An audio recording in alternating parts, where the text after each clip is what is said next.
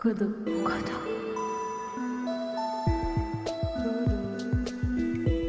Kodo. Kodo. Aujourd'hui, au micro de Kodo, on met à l'honneur Nolwenn Vouillet. Puis entre toute cette faune, je sors donc mon micro et essaye de capturer quelques instants. Peu après, Jagat pointe des singes du doigt, au-dessus de nos têtes. Il dit Bag. Il y a un tigre quelque part. C'est vrai que les macaques sont apeurés et émettent des sons spéciaux, à l'instar des biches lorsque le félin est proche. On s'approche de la rivière, mais la végétation est trop dense, on ne voit rien. On retourne sur le chemin, puis on se fige, tous. Là, devant nous, à moins de 20 mètres, le visage d'un tigre. Il est aussi surpris que nous. Jagat fait un pas en arrière et je sens un stress intense me parcourir. Il faut lui faire face. Le cœur de Nolwenn balance depuis toute petite entre les animaux et les humains. Il y a l'arrêt de la viande à 6 ans par choix, le sauvetage de tous les petits animaux attaqués par les chats, une colère viscérale lorsqu'elle en voit blessés. Mais ce lien est trop fort. Elle ne peut pas leur dédier sa vie. Pas maintenant. La jeune femme grandit et se dirige avec courage vers les humains, alors même qu'elle en veut profondément. Peut-être dans un espoir de réconciliation et avec une bonne dose de curiosité. Finalement, la voilà qui devient thérapeute, psychomotricienne diplômée d'État, puis même anthropologue. Un comble.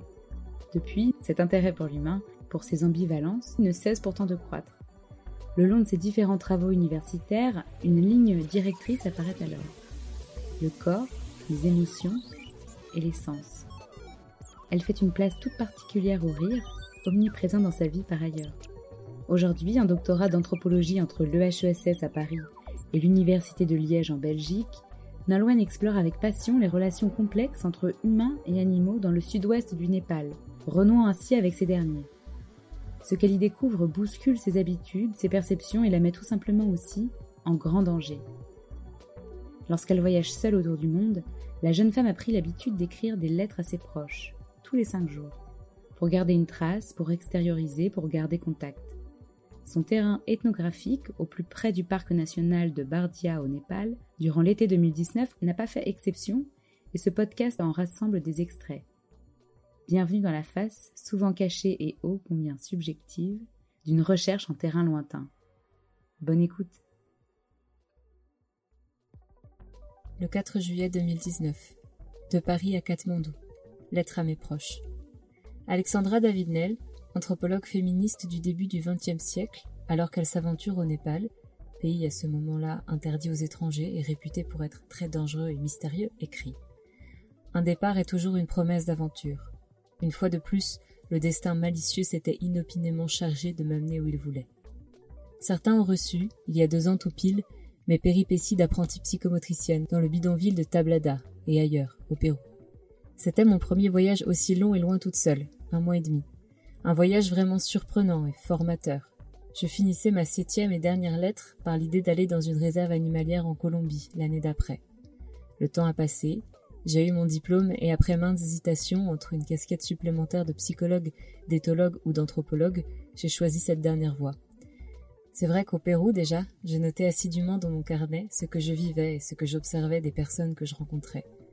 En fait, de nombreux passages de mes lettres s'apparentent à de l'ethnographie, je le réalise lorsque je les relis. Le côté lyrique est très émotionnel en plus, peut-être. En cette première année de master d'anthropologie en Belgique, une année particulièrement intense et réussie, à base de musique, soirées, arts martiaux et rencontres en tout genre, un nouveau chapitre s'ouvre. À la suite d'un premier terrain sur les sans-abri à Louvain-la-Neuve, sur leur ambivalence vis-à-vis des femmes, de leur corps et de leurs chiens, puis sur un groupe d'alcooliques anonymes, j'ai aussi rendu un gros travail théorique sur le rire en anthropologie, en l'appuyant entre autres avec de la philosophie. Aujourd'hui, me voici dans le pays de mon terrain, qui sera le terreau de mon sujet de mémoire, support de mon diplôme d'anthropologue.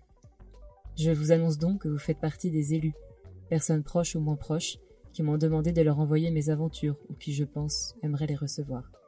Ce voyage-ci dure un peu moins de trois mois, et je vais faire de mon mieux pour me mettre moins en danger que dans le précédent. Vénichia est ma voisine dans l'avion. C'est une dame âgée que je trouve magnifique et qui émane quelque chose d'extrêmement rassurant. J'aime les marques du temps qui mettent en relief son visage, et j'écris dans mon carnet. Elle s'inquiète et se réjouit de la grande aventure que je m'apprête à vivre. Elle me conseille après l'atterrissage de l'avion. Ne tombe pas amoureuse là-bas, Nolwenn. Pour la culture, pour la distance. Tu peux aimer, mais ne tombe pas amoureuse. Dans mon deuxième avion, délicatement doux, J'avais très envie d'aborder un jeune homme derrière moi, voyant son passeport français et son guide du routard. Je l'ai fait, et, coup de théâtre, c'était en fait le petit-fils de Claude Lévi-Strauss. Sympathique clin d'œil donc. Un médecin en fin de sixième année de médecine qui part trois semaines au Népal pour faire son trek. Comme on s'est vraiment bien entendu et qu'on a vite partagé nos premières galères ensemble, le retrait d'argent, les visas, les valises, on s'est retrouvés le lendemain à Patane, où je suis hébergé par deux merveilleuses personnes qui enseignent le français à Katmandou. À mon arrivée, il y a eu de fortes averses, et un des nombreux taxis me voyant en difficulté avec le retrait d'argent, ça doit être assez fréquent le sauvetage de touristes épuisés et apeurés, m'a proposé son aide. Me voilà à peine arrivé, qui négocie déjà les prix, qui monte dans un taxi sans ceinture de sécurité, qui laisse mes valises sans surveillance. En fait, ici, on roule à gauche, mais pas toujours, justement. Vite, très vite. Et c'est celui qui s'impose le plus, par le toupet, la vitesse ou le bruit des klaxons qui passent. Les scooters et les voitures me frôlent sans arrêt. Finalement, c'est traverser les routes qui m'inquiète le plus, et je suis bien rassurée d'avoir une assurance. Comme c'est la période des moussons, des pluies, il y a assez peu de touristes. D'ailleurs, tous les guides se rejoignent pour dire que c'est le pire moment pour y aller. Je dois dire avoir été particulièrement bien accueilli ici par David et Lorraine, des contacts de mon grand-père. Même si j'ai erré un certain temps en arrivant avec mes poches sous les yeux, la quasi-nuit blanche de l'avion et celle de la veille n'aidant pas, et mes valises. Il faut dire qu'il est particulièrement difficile de trouver une adresse au Népal. David m'a trouvé dans la rue, demandant mon chemin pour la cinquième fois, de manière imprécise toujours, même si je savais déjà utiliser le mot droite, Daya, et gauche, Baya. On a bien discuté. Puis nous sommes tous allés manger, tout en haut d'un immeuble sept étages. La vue était magnifique. La lumière se coupait toutes les trois minutes, ce qui permettait finalement d'encore mieux l'admirer. Je dois dire que le Népal n'est pas si VG-friendly de ce que j'ai vu pour l'instant. Il y a chaque fois une alternative possible dans les restaurants, oui, mais j'ai rebaptisé une rue à Patane le couloir de la mort. Des poules entassées, vivantes ou mortes, des tripes qui sèchent au soleil, une odeur terrible. La chaleur est difficile pour les animaux. J'ai vu sur le bord de la route un veau assoiffé en plein soleil. J'ai essayé de le faire boire avec ma gourde, ce fut apparemment un curieux spectacle pour les locaux. Dans le genre décalage, mais sur un tout autre registre, j'ai eu hier une triste mésaventure avec un vendeur de bananes dans la rue à Patane. En lui donnant l'argent, il agitait la tête, ce qui me donnait une impression que quelque chose n'allait pas. Je lui ai demandé si tout allait bien et je ne comprenais rien à sa réponse. Je lui ai proposé de lui rendre quelques bananes. Plusieurs personnes autour se sont mêlées de l'affaire, ils ont parlé entre eux, bref. Il m'a donné deux bananes de plus et j'ai fini par partir triste de ce quiproquo dont nous avons été incapables de sortir et de cette image désagréable que j'ai dû donner sans le vouloir. Donc les discussions s'enchaînent avec David et Lorraine, j'en apprends beaucoup sur le pays. On convient qu'en rentrant de mon périple dans l'Ouest, je leur donnerai peut-être quelques réponses à des questions qu'ils se posent. Puis il a été temps de voir Katmandou s'éteindre, devenir la terre des canidés, comme j'aime l'appeler, car on n'y entend plus les hommes. En fait, la vie est rythmée entre 5 heures du matin et 22 heures ici. Je dois avouer avoir vraiment très mal dormi la première nuit. Il fallait choisir entre la chaleur ou le bruit. J'ai pris le bruit. Et là, j'ai pensé très très fort au Pérou en rageant plus de deux heures sur un chien qui ne voulait pas se taire, les bouchons d'oreilles restant alors une douce insuffisance. À croire que j'étais la seule à l'entendre. Puis il y a eu les pigeons au-dessus de ma fenêtre, puis l'apogée, des cloches et des chants. Tout cela entre 2 et 5h30 du matin. Comme maigre consolation, j'ai mangé des chips de pommes, souvenir de mon confort occidental et, à moitié moi-même, j'ai sorti mon micro. J'ai enregistré. Ah oui, j'ai enfin réussi à retirer de l'argent et acheter une carte SIM. J'ai donc un numéro népalais maintenant. Fou C'est un peu le signe pour moi à la fois que je vais rester, mais aussi que je me rapproche du mode de vie local. En fait, je suis très surprise de la vitesse de mon adaptation. J'ai l'impression d'être là depuis plusieurs semaines. Voilà, on arrive à la fin de cette première lettre. Heureuse de quitter un peu tout ce mouvement, cette pollution et ce bruit bientôt pour la jungle mais aussi un peu inquiète de quitter ce confort et d'aller là où il fait encore plus chaud et humide.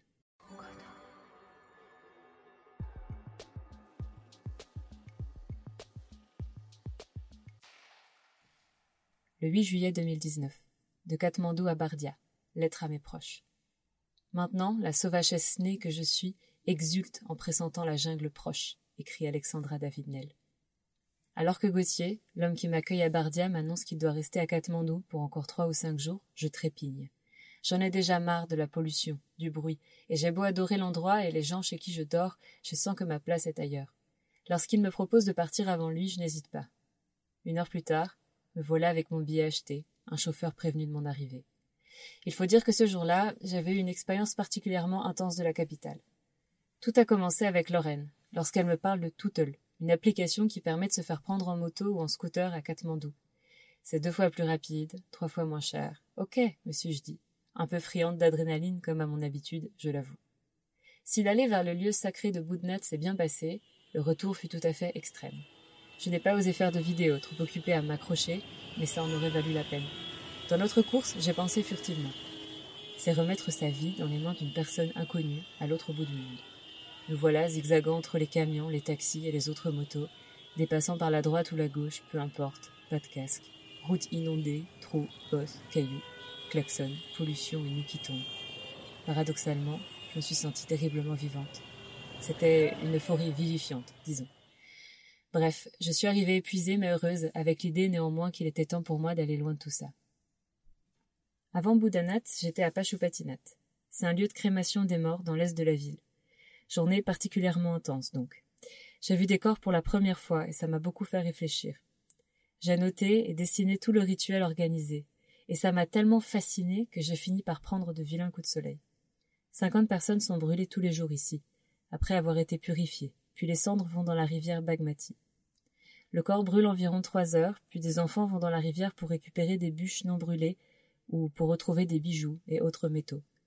J'ai vu les proches crier, s'écrouler, la scène est publique et les touristes apparaissent comme poussés d'une curiosité morbide, une dirait Freud.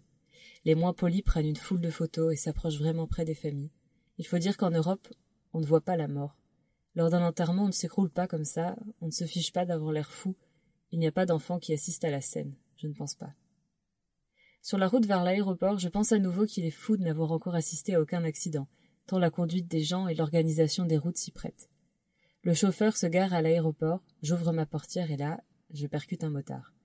Il se relève, s'embrouille avec le taxi. Dans ces cas-là, comme pour les bananes de l'autre fois, les Népalais autour accourent, non pas par curiosité ou pour créer un conflit, comme on peut voir à Paris, mais pour calmer les choses. Le motard s'en va. Je demande pardon, on me sourit, puis on me dit que ce n'est pas de ma faute. Toute tremblante, je mes sacs et je m'éloigne. Le soir, j'en rigolerai. En fait, les seuls accidents sont provoqués par des touristes. Me voilà qui monte dans un tout petit avion, entouré de Népalais. Un d'entre eux vient me voir. Nice to meet you. Welcome to Nepal. L'hôtesse ne parle qu'en népalais, donc j'enchaîne les gaffes, mais le voyage se passe bien.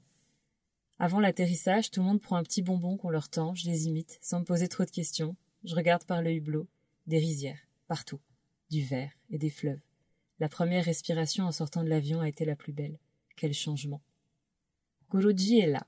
Il m'attend depuis deux heures, mais il sourit. Il pleut très fort, on arrive au vieux jeep tout trempé. Sacré mousson.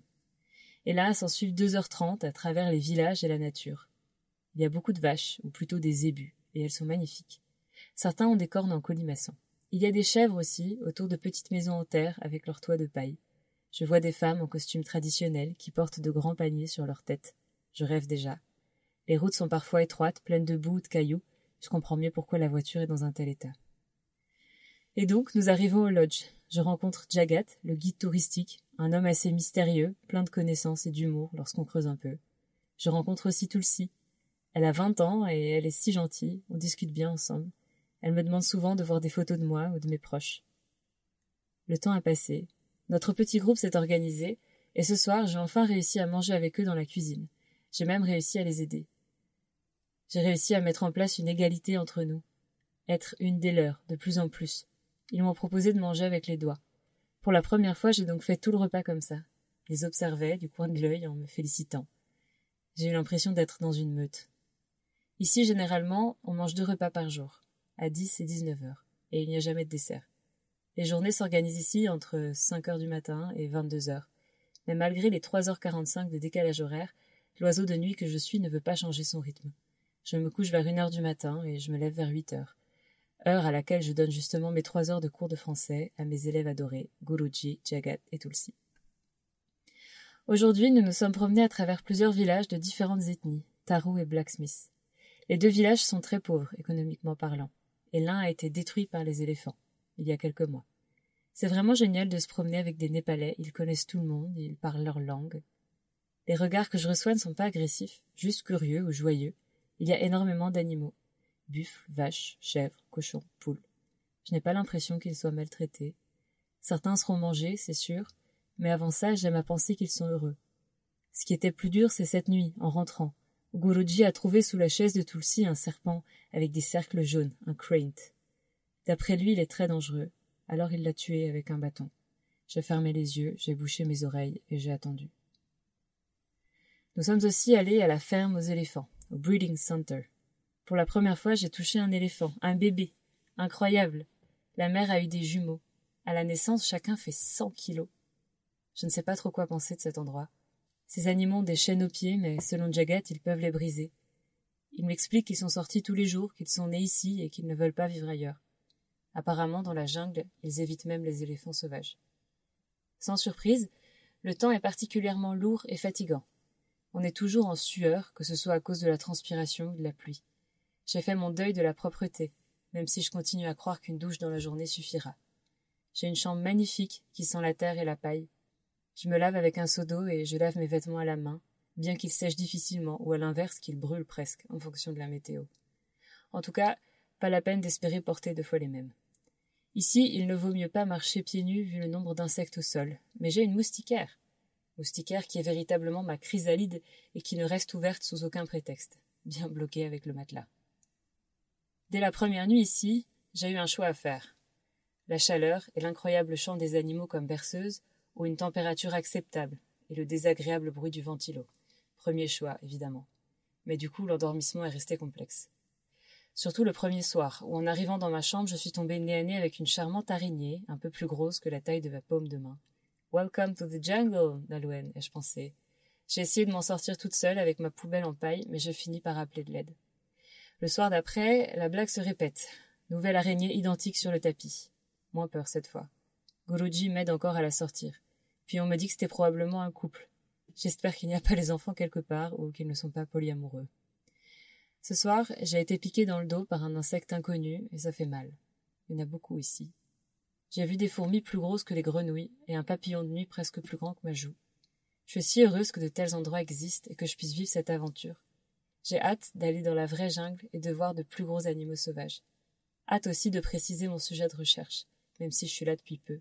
J'ai l'impression que ça fait un mois. En tout cas, c'est bien parti.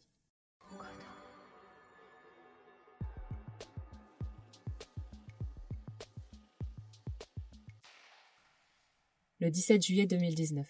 La vie s'écoule sur la rivière Koraha. Lettre à mes proches. Tout s'écoule, dit Héraclite. Pour moi, chaque jour passe avec son lot d'imprévisibilité, tempête puis brume apaisante, comme le temps.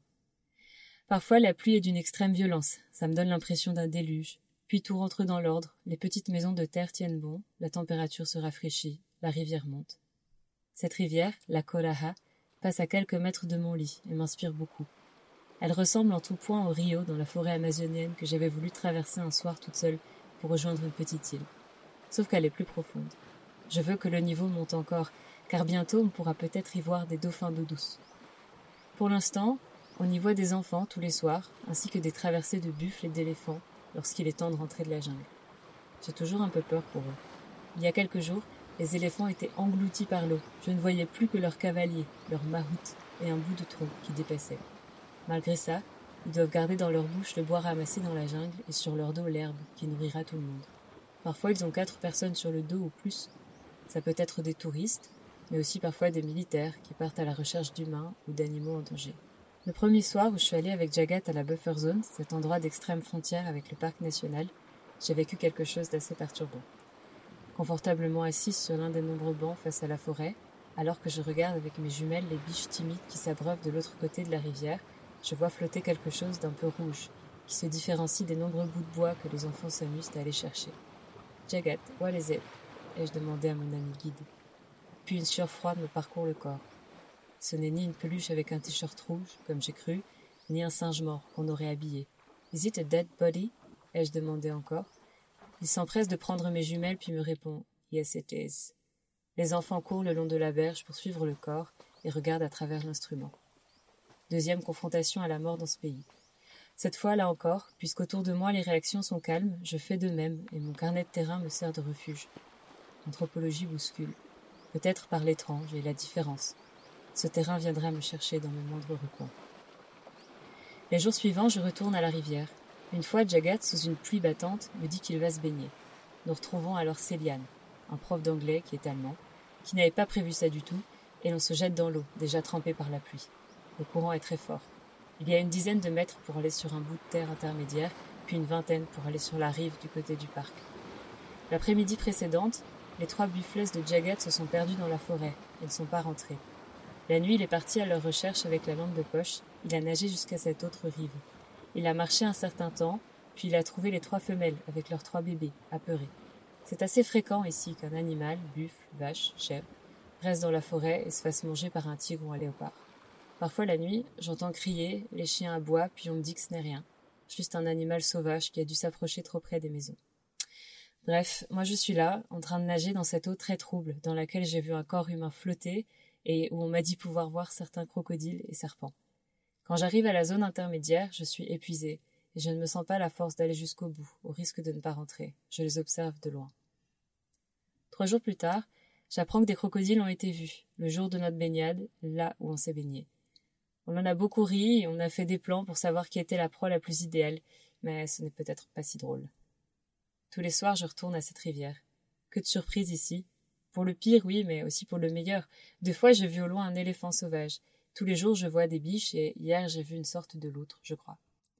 Je m'amuse à noter les heures qui ponctuent la vie ici. De 5 à 6 heures du matin, les arts martiaux devant la rivière. De 6h10 à 6h20, rentrée des biches dans la forêt qui ont passé la nuit près de l'eau, 6h30, traversée des éléphants captifs pour leur journée de coupe d'herbe dans le parc, 16h, retour des éléphants à la stabulation, 16h30, rentrée des chèvres au village, 17h30, match de foot, 18h30, retour des buffles et des hommes à la nage avec leurs vêtements pliés sur la tête, etc.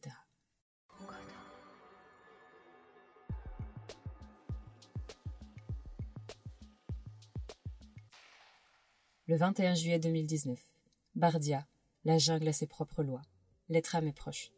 Tristan Renaud, kinésithérapeute et guide naturaliste, qui a vécu de nombreuses années à Bardia, écrit La nature ne nous laisse pas le choix.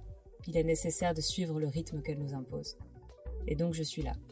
Par plus de 35 degrés, mon micro et mes écouteurs dans une main, poussant les herbes tranchantes de l'autre.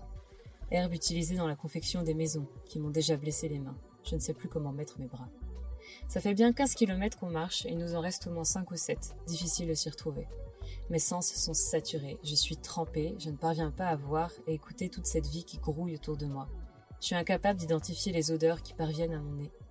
Je savais que faire ce week-end survivaliste et marcher autant hors piste dans le bois de Lozelle en Belgique allait m'aider. J'aime si fort la forêt et encore plus la jungle. Pour les autochtones ici, c'est d'ailleurs la même chose. En fait, c'est mon écosystème de prédilection le même que celui des premiers hommes, dirait mon cher professeur d'hominisation. Devant moi, il y a Jagat, guide et ami. Il est en tongue car il s'est blessé le pied il y a quelques semaines. Mais il a quand même troqué son short contre un pantalon cette fois. Ce métier, c'est le sien depuis plus de cinq ans, et cette forêt, il la connaît depuis qu'il est né. C'est fascinant de l'observer. C'est comme s'il avait accès à un savoir magique. Il s'arrête d'un coup, immobile. Tout le monde retient sa respiration. Puis le voilà qui repart, pensif, ou qui dévoile ses tergiversations mentales, en nous montrant quelque chose d'imprévisible. Je vois bien que ma discrimination visuelle s'améliore depuis que je suis ici, et est d'ailleurs meilleure que Céliane, apparemment. Mais combien d'années me faudrait-il pour avoir accès à ce savoir du corps, technique du corps, dirait Moss, et de la nature? Derrière moi, il y a ma adorée, qui vient dans le parc pour la première fois. Elle a décidé de venir en tongs et en kurta, vêtements traditionnels. J'ai voulu la dissuader pour qu'elle s'habille autrement à cause de la marche, à cause de la chaleur, mais rien n'y a fait. Elle n'a qu'un simple chiffon qui lui sert de casquette et d'éponge à sueur. Céliane, qui passe ses derniers jours avec nous à Bardia, ferme la marche. Comme à notre habitude, nos conversations sont très variées, les rires fusent, on forme vraiment un chouette groupe. Quand je pose qu'au réveil à 5 heures du matin, il pleuvait des cordes après cinq exceptionnels jours de beau temps et qu'on a d'abord annulé cette sortie. J'avoue avoir un peu insisté, mais tout le monde a fini par se motiver. Le soleil est au beau fixe, presque trop là, surtout quand on traverse les plaines herbeuses d'indiscrètes et douloureuses marques rouges me permettent de ne pas oublier le beau temps que l'on a finalement eu, contre toute attente. Heureusement, au lodge, les plants d'aloe vera ne manquent pas. Je me tartinerai toute la nuit. Le début de l'expédition est assez tranquille. On croise une multitude d'insectes, on s'arrête dans des points stratégiques, on trouve des empreintes et des signes de tigres, rhinocéros et éléphants, mais rien. En montant au haut d'un mirador pour manger notre riz aux légumes, on tombe sur un craint, le même serpent mortel que l'autre fois. Il reste dans son trou. Tant mieux pour lui, tant mieux pour nous. La chaleur est de plus en plus forte. Mes trois litres d'eau, mes jumelles et le reste sont si lourds soudain. Notre troisième pause se près des crocodiles, perchés en haut d'un arbre. Ni une ni deux, je suis les deux hommes de l'aventure en enlevant mes chaussures et je grimpe. Pourtant, ce n'est vraiment pas mon truc, au grand regret de certains de mes amis. Je ne pense plus au drame que ce serait de tomber de ces six ou sept mètres de hauteur. Je profite du vent qui sèche mon t-shirt je regarde mes acolytes, chacun ayant trouvé une petite place dans cet arbre. Il n'y a rien à dire. Les Népalais savent grimper. Adaptation et question de survie, peut-être. Jagat me le prouvera une nouvelle fois en montant à plus de quinze mètres, je crois, voire peut-être plus, juste pour nous décrocher des kusum, de petits fruits à la coque verte et à l'intérieur orange, plein de vitamine C. On cueillera aussi des blackberries, petites baies noires au goût sucré. Je pense à nos origines de chasseurs-cueilleurs nomades. C'est la pire saison pour voir les animaux, ont-ils tous dit. C'est vrai que pour l'instant la chasse est maigre, avec ses quelques crocodiles et ses insectes. Très originaux, il faut l'avouer. Mais je ne m'inquiète pas. Sur le chemin, on croise un groupe de deux touristes et de deux guides. Ils nous montrent deux rhinocéros à une corne qui se prélassent dans une eau boueuse. Que c'est beau Je suis heureuse de regarder cette fois dans mes jumelles autre chose qu'un corps qui flotte. Et donc on marche encore, je perçois qu'on s'enfonce de plus en plus dans les bris d'oiseaux et les lianes. Il y a de plus en plus de moustiques aussi, et je constate que mon répulsif leur est tout à fait égal. Je rentrerai couverte de piqûres avant de trouver le moyen de m'endormir avec trois autres moustiques dans ma moustiquaire. Puis entre toute cette faune, je sors donc mon micro et essaye de capturer quelques instants. Peu après, Jagat pointe des singes du doigt, au-dessus de nos têtes. Il dit Bag. Il y a un tigre quelque part. C'est vrai que les macaques sont apeurés et émettent des sons spéciaux à l'instar des biches lorsque le félin est proche. On s'approche de la rivière, mais la végétation est trop dense, on ne voit rien. On retourne sur le chemin, puis on se fige, Là, devant nous, à moins de vingt mètres, le visage d'un tigre. Il est aussi surpris que nous. Jagat fait un pas en arrière et je sens un stress intense me parcourir. Il faut lui faire face. Le tigre nous fixe. Il grogne puis saute de l'autre côté avant de disparaître complètement. Jagat crie de joie, comme un enfant. Un cri de triomphe. Et moi, je ne réalise pas ce qui vient de se passer. Tout est allé si vite. En cette période de mousson, les herbes sont très hautes, les animaux sont beaucoup moins visibles, surtout le tigre, surtout d'aussi près. J'ai déjà vu une multitude d'animaux dans leur habitat naturel, que ce soit dans d'autres jungles ou dans la savane africaine, mais jamais un tigre, jamais comme ça. Drôle de créature, si voyante et discrète à la fois, menaçante et fuyante. Les derniers kilomètres sont particulièrement joyeux, c'est comme si quelque chose avait été accompli. On traverse une deuxième rivière boueuse qui nous arrive à la taille, on glisse, trempé, on rit. Et moi je suis bien heureuse d'avoir aussi bien préparé mon sac et protégé mes affaires de valeur dans des plastiques. On arrive à un pont complètement branlant, celui des films, genre Indiana Jones. Jacket nous fait croire qu'on doit passer par là, ou traverser à la nage, dans cette eau profonde et pleine de crocodiles. Je dis aux autres qu'ils rigolent, c'est beaucoup trop dangereux. Mais tous les trois on hésite. Il marche vraiment dessus, il arrive au milieu. Alors au moment où je m'engage à mon tour, il me dit Wait oui, c'était une blague. On n'a pas besoin de retraverser la rivière pour rentrer. Sur les derniers kilomètres, je me ferais morte par une sangsue, mais sans m'en rendre compte. Je retrouve simplement mon talon taché de sang, sans trop comprendre tout de suite pourquoi. En sortant du parc, je dis à Céliane que j'ai l'impression d'être dans un film où on est les uniques survivants qui rejoignent enfin la civilisation. Ça ne fait que neuf heures que nous sommes partis, mais nos apparences ne trompent pas. La douche fut bonne, le fait de dormir aussi. Dehors, le tonnerre gronde, et la pluie tombe, si forte, comme à son habitude. Il est temps d'aller boire mon thé fumant et de donner mon cours de français.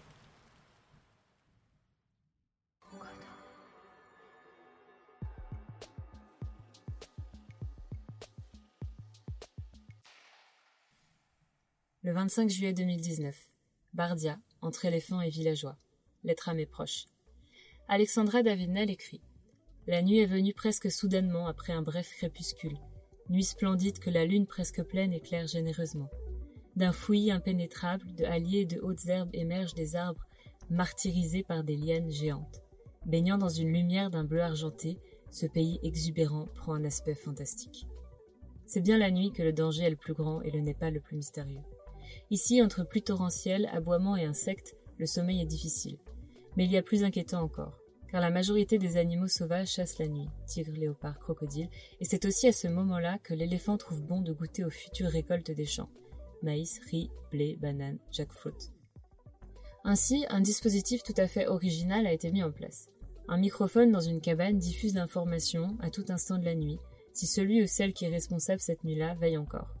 C'est la norme ici d'entendre crier en pleine nuit et d'apprendre le lendemain matin qu'une ou quatre maisons ont été détruites, sans même parler des champs ravagés. Cela me donne l'impression d'une sorte de guerre ou d'un loup-garou géant. Le village se rendort, les éléphants se réveillent, trois maisons ont été détruites cette nuit. Évidemment, la métaphore a ses limites, mais l'idée est là. C'est toujours le gros suspense au réveil et le stress la nuit de savoir qui se fera attaquer. Ces éléphants qui attaquent sont fous, me disent les villageois. Ils sont seuls, de jeunes mâles exclus du troupeau qui se rabattent sur le village et déversent leur haine. Je cite d'adolescents rebelles. Le cercle est vicieux car une fois que l'animal prend goût à cette nourriture, tellement plus attractive que l'herbe, il y devient un peu addict. Les éléphants captifs, à titre d'exemple, mangent 15 kg de riz par jour, 1,5 kg de sucre et 200 g de sel. Pour en revenir à ces éléphants fous, il semblerait qu'ils prennent plaisir à détruire sans même qu'il y ait de la nourriture. Le gros souci est qu'ils s'habituent aux diverses menaces des villageois, lampes de poche, cris, torches enflammées, cailloux. Gauthier me parle de certains éléphants alcooliques qui viennent voler des litres d'alcool de riz, une macération à environ 30 degrés qui je trouve a un goût de vinaigre, et me dit que les éléphants ont quelque chose d'incroyablement humain. Ils ont chacun leur caractère. Certains sont craintifs, certains s'en fichent, certains attaquent. Jack Kinross, un biozoologue australien qui travaille sur les léopards, m'a expliqué que si crocodiles et léopards tuent beaucoup de gens et d'animaux chaque année, les éléphants font bien pire. Cet énorme pachyderme fait déjà 100 kg à la naissance. La gestation dure autour de 20 mois. Et il vit jusqu'à 40 ans pour les sauvages, 60 à 80 pour les captifs en moyenne. Ici, ce sont des éléphants asiatiques. Les Africains sont encore plus grands et massifs, mais ils font tout de même 3 mètres de haut. De quoi imposer le respect et inspirer la peur. Une peur que j'ai eu la chance de vivre de l'intérieur, d'abord de loin, puis d'un peu trop près. Observation participante, diront les ethnologues. Une nuit donc, ça n'a pas loupé. Alors que je dormais avec des bouchons pour ne pas entendre les moustiques, c'est l'éléphant qui détruisait la chambre à côté de la mienne que je n'ai pas entendu. Sacrée surprise au réveil. Les empreintes laissées m'ont donné l'impression qu'un dinosaure était passé par là. C'est vrai que depuis le début, on m'a interdit de sortir seule la nuit, et là j'ai bien compris pourquoi quelque chose en moi n'a jamais voulu lutter contre ça. Tout bruit suspect la nuit est particulièrement stressant. Il est déjà arrivé, il y a quelques mois, qu'un léopard attrape une biche à l'entrée du resort où je suis. Dans le cas des éléphants aussi, mon cerveau reptilien, comme dirait peut-être McLean, est aux aguets, et je ferme maintenant systématiquement à clé, même si ça n'arrêtera pas grand-chose. J'ai l'impression d'être une proie, alors même que c'est un herbivore. Étrangeté. La nuit, je reçois parfois des messages de Céliane, de Sushila et Manju, deux jumelles guides que j'ai eu la joie de rencontrer derrière moi. On m'informe que l'éléphant approche du resort, on me demande si je n'ai pas eu de soucis. Je ne sais pas si c'est un film d'horreur ou d'action, mais en tout cas, il y a de l'adrénaline. Quelques jours après, j'entends des bruits de feuilles. J'ai eu l'impression très forte que j'entendais un éléphant depuis mon lit.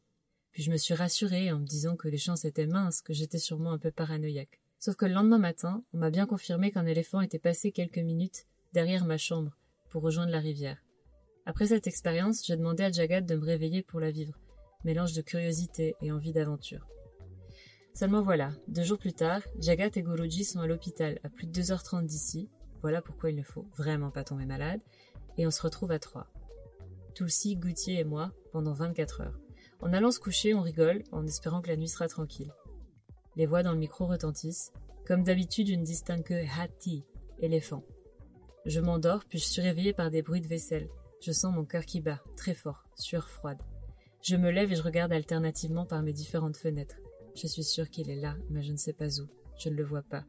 La nuit est bien noire, mais les différentes lumières laissées allumées, censées lui faire peur, finissent par laisser apparaître une immense forme grise et deux belles défenses blanches. Il est en train de détruire la cuisine, à vingt mètres de moi.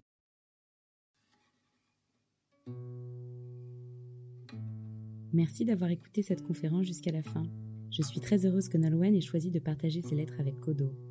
Également elle qui a enregistré la majorité des sons de nature que vous avez entendus. Les oiseaux, la pluie, la rivière, etc. Rendez-vous le mois prochain pour découvrir la suite des aventures de Nolwenn dans le deuxième épisode du podcast. Je vous laisse avec une chanson népali interprétée par Nolwenn. Si le podcast vous a plu, parlez-en autour de vous et mettez-nous un maximum d'étoiles sur vos applications préférées. On se retrouve aussi sur les réseaux sociaux at Kodotalks pour découvrir les intervenants et les prochains rendez-vous inédits. Merci à toutes les personnes qui ont participé de près ou de loin à la réalisation de ce podcast. Vous êtes incroyables. Et surtout, n'oubliez pas de partager le savoir et reprenez connaissance.